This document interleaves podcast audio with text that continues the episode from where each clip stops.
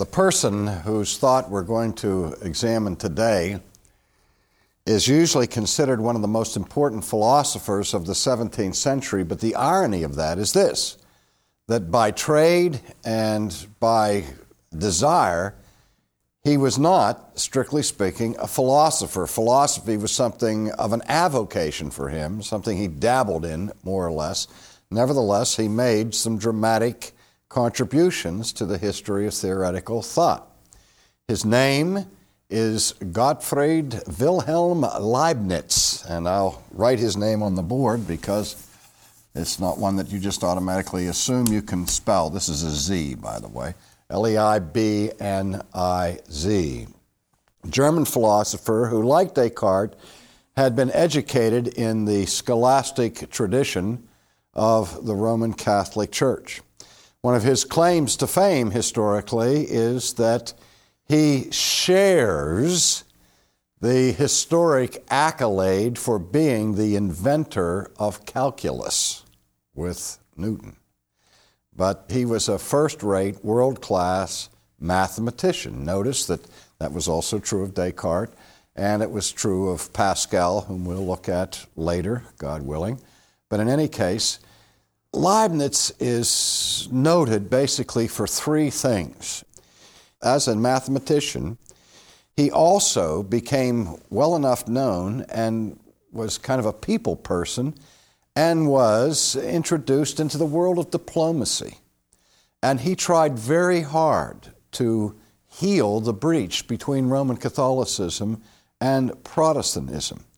He was a conciliatory person and he was looking for ways to bring unity out of conflict. And that was true not only at the political realm or in the ecclesiastical realm, but also in the philosophical and mathematical sphere. He kept coming back to his own mathematical paradigms in order to find rational solutions to problems that had become, in many cases, quite emotional. And he also had the desire, as the disciples of Descartes did, to reconstruct theology so that the new science, which was more and more embracing a mechanistic view of the universe, would not displace God. And so he wanted to develop a way of making God necessary to the scientific theories of his day. Now, he didn't embrace occasionalism as the French disciples of Descartes did, but he developed a very elaborate theory of metaphysics that is interesting. Virtually no one accepts it today, but it's interesting, and it's called his system of monadology. Now, that's one of the innovations for which he is famous. The second innovation for which he is famous is the development of what is called the law of pre established harmony. But that for which he's perhaps most famous is for his delicate theodicy. Now, I'm going to go over these quickly today and hope I don't cause you to swim in the soup of confusion. I'm going to be very brief about this first point because of all of the aspects of Leibniz thought, the one that is most complex and most difficult to handle in brief is his whole system of thought called monadology. In his understanding of reality, he believed that the world was made up and all things were made up of tiny little units of life or of reality that, again, had very strange characteristics to them. And as I said, that's about all I'm going to say about it, except that these individual units or monads about which he theorized had no secondary causality between them. They had no secondary causality between them. Now, remember what we mean by secondary causality the idea that one force imparts energy or a force to something else. But these tiny little units of which everything is made, or in each one was kind of a microcosm of the whole universe. And each one had a kind of ability to be alive or to have what he called petite perceptions. You are a perceiving being. You think, you see, you taste, you touch, you smell, and so on. And you have a highly developed sense of consciousness and your ability to think and reflect upon things. But for Leibniz, the whole world is alive because the whole world is made up of these little monads. Each monad at least has vague, simple, basic perceptions of the world. So it's not all that far from the American Indians' idea that everything is alive, including rocks and so on. This is one of the things that prompted Edwards' question later what do sleeping rocks dream of? You know, they were having their own petite perceptions. Of course, his answer was nothing. But in any case, where the monadology comes in to our consideration of this whole question of causality is at this point. He believes that from all eternity, God, who creates everything on the basis of these units of being called monads, programs each one of these individual units with their perceptions, with their thoughts, with whatever they had, from all eternity. So again, though each monad does not interact with each other monad by imparting any kind of secondary causality to them, but nevertheless, the relationships by which these virtually infinite number of monads coalesce and operate together and make up reality as we see it are all done by a sort of computer chip that was put into each one of them by the Creator at the beginning of time.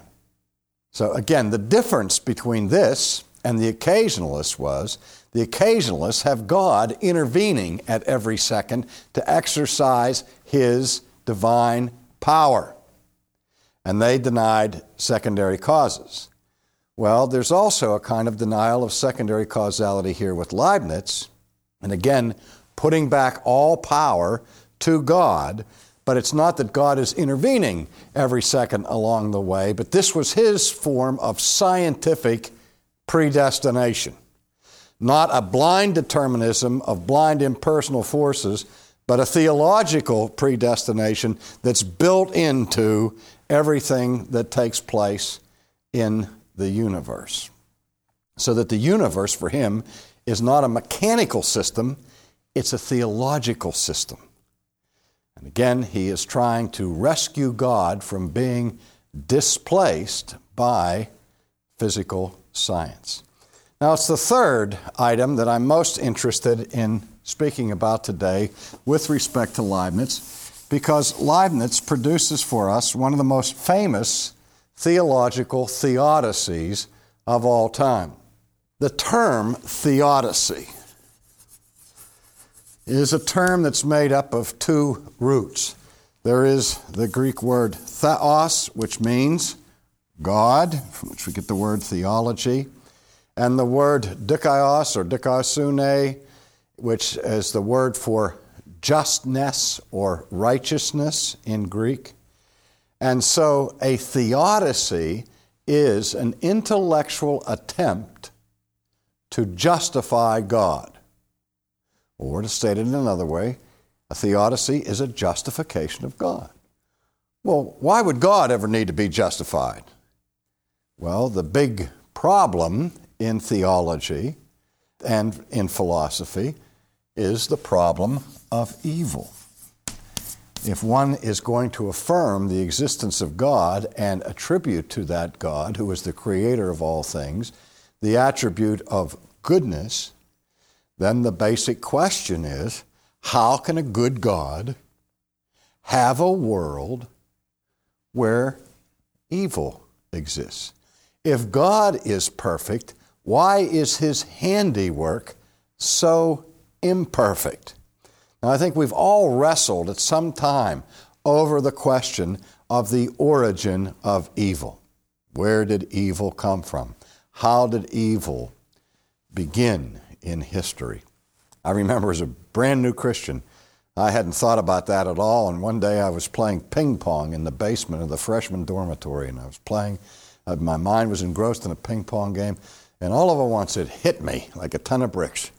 You believe in God, but there's so much evil in the world. There's so much wrong in the world. How could that happen? How could a good God allow bad things to coexist with Him? So, as soon as you raise that question about evil, if you affirm the existence of God, you're now faced with the question of justifying a good God for creating a universe that is fallen. Some have called this the Achilles heel of the Christian faith and the most difficult theological problem we face. All right, well, let's look at how Leibniz approached this question in brief. First of all, in his approach to the question, he made a distinction among three distinct types of evil. First of all, there is what he called metaphysical evil. And I'll give a definition of that. Metaphysical evil is something akin to the way Plato thought. Metaphysical evil means some imperfection of being in the universe. Metaphysical evil would be the lack of pure, perfect being that is basic to anything that is finite. Only an infinite being has metaphysical perfection, according to the philosophers. Anything that's finite, anything that's changing, anything that's in a state of flux, anything that has the category that we've talked about many times already of becoming is not as high a level of being as pure being or as supreme being. So that only pure being or supreme being, eternal perfect being would be perfectly metaphysically good. And anything, again, that is changing, finite, derived, dependent, contingent, and so on, would be a lower level of being, so it is called metaphysical evil. Now, I'm going to put quotes around that word evil, because what that means simply is that it is imperfect, it is less in the fullness of being than God. Now, the second kind of evil that Leibniz delineated was what he calls physical evil.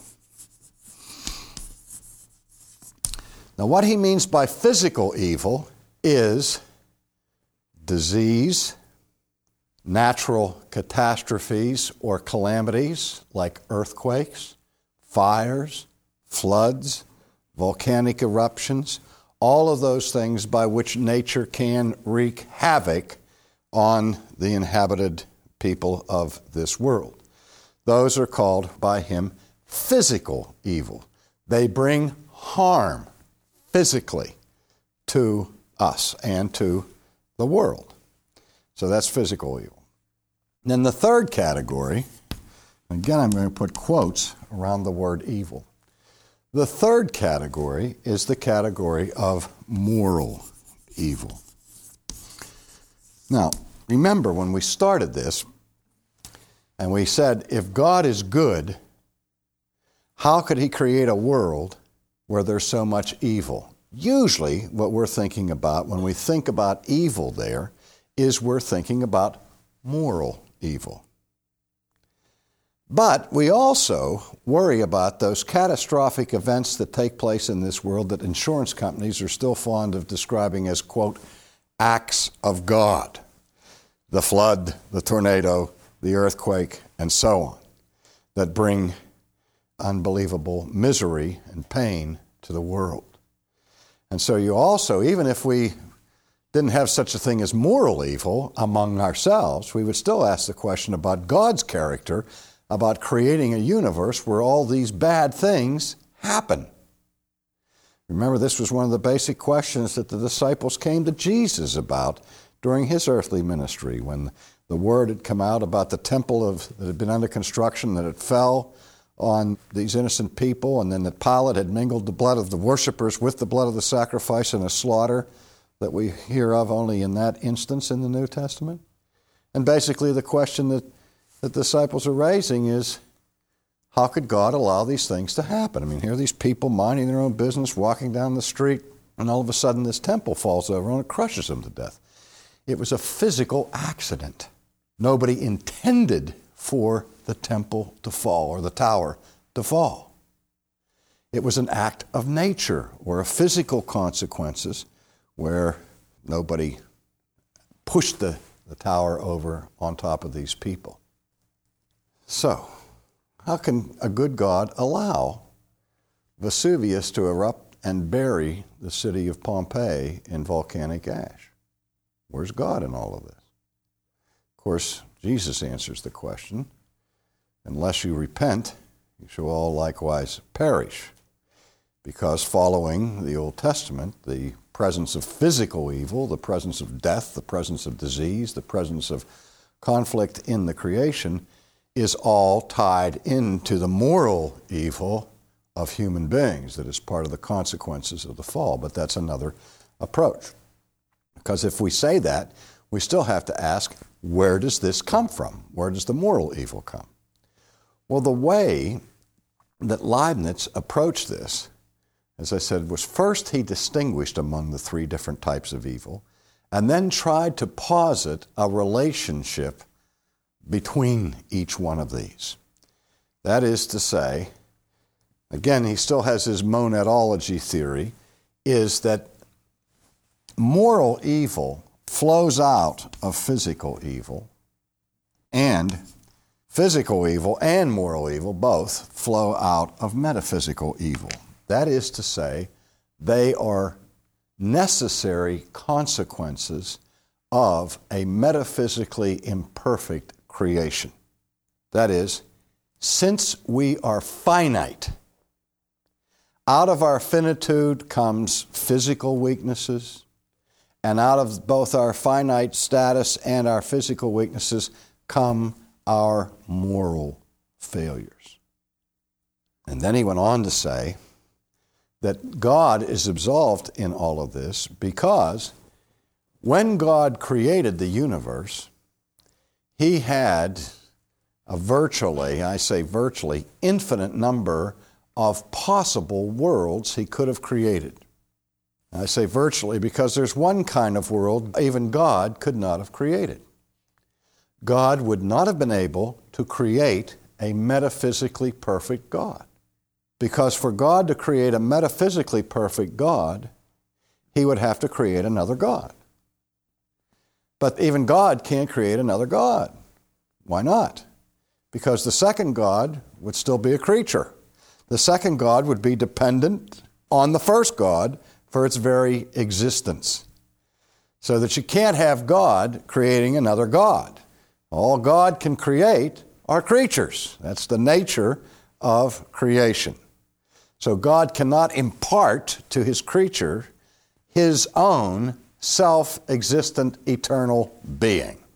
Now, with that given, and if God is going to create, he knows at the beginning that he can't create another God, so he can create various different types of universes. And he has, again, a virtually infinite number of types of finite universes he creates.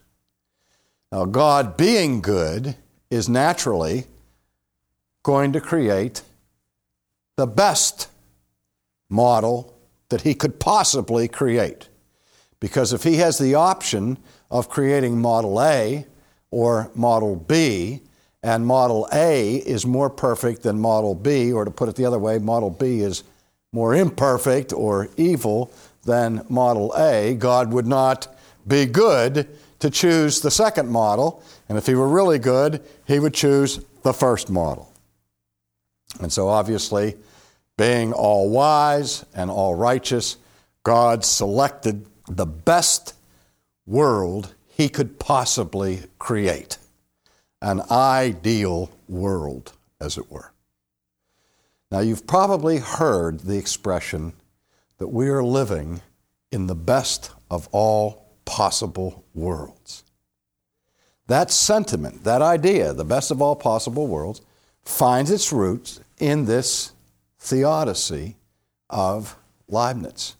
Now, you've also probably heard of Voltaire's famous little work, Candide. Many of you had to read it when you were in college, and it tells the story of this Dr. Pangloss, who seems to be a bumbling idiot because he naively assumes that he's living in a world that is the best of all possible worlds. And this was written after a major calamity beset Europe. The Lisbon earthquake of that time was more devastating, I guess, than the San Francisco earthquake in our own day. And again, people, because of the devastation of the Lisbon earthquake, were asking this question afresh Where's God in all of this? How could God allow this to happen? And Voltaire cynically looked at the work of Leibniz and said, you know, he's just an idiot, Dr. Pangloss here, walking around with his head in the clouds thinking that this is the best of all possible worlds, and that even though we're not gods, we can conceive of a much better world than we're presently living in.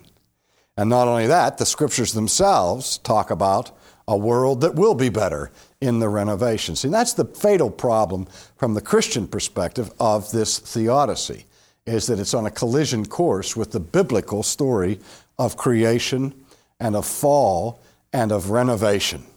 And the New Testament or the Old Testament does not look at moral evil as a necessary consequence of finitude.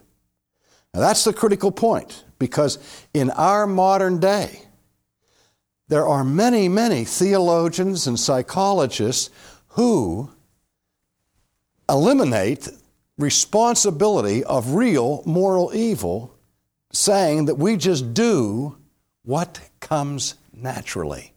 That sin is a necessary consequence of being a finite creature. We are human, after all. To err is human, to forgive is divine. And so, from a Christian viewpoint, this attempt to justify God fails because it, first of all, doesn't justify God, and second of all, doesn't square at all with the view of moral evil that we find in classical Christianity.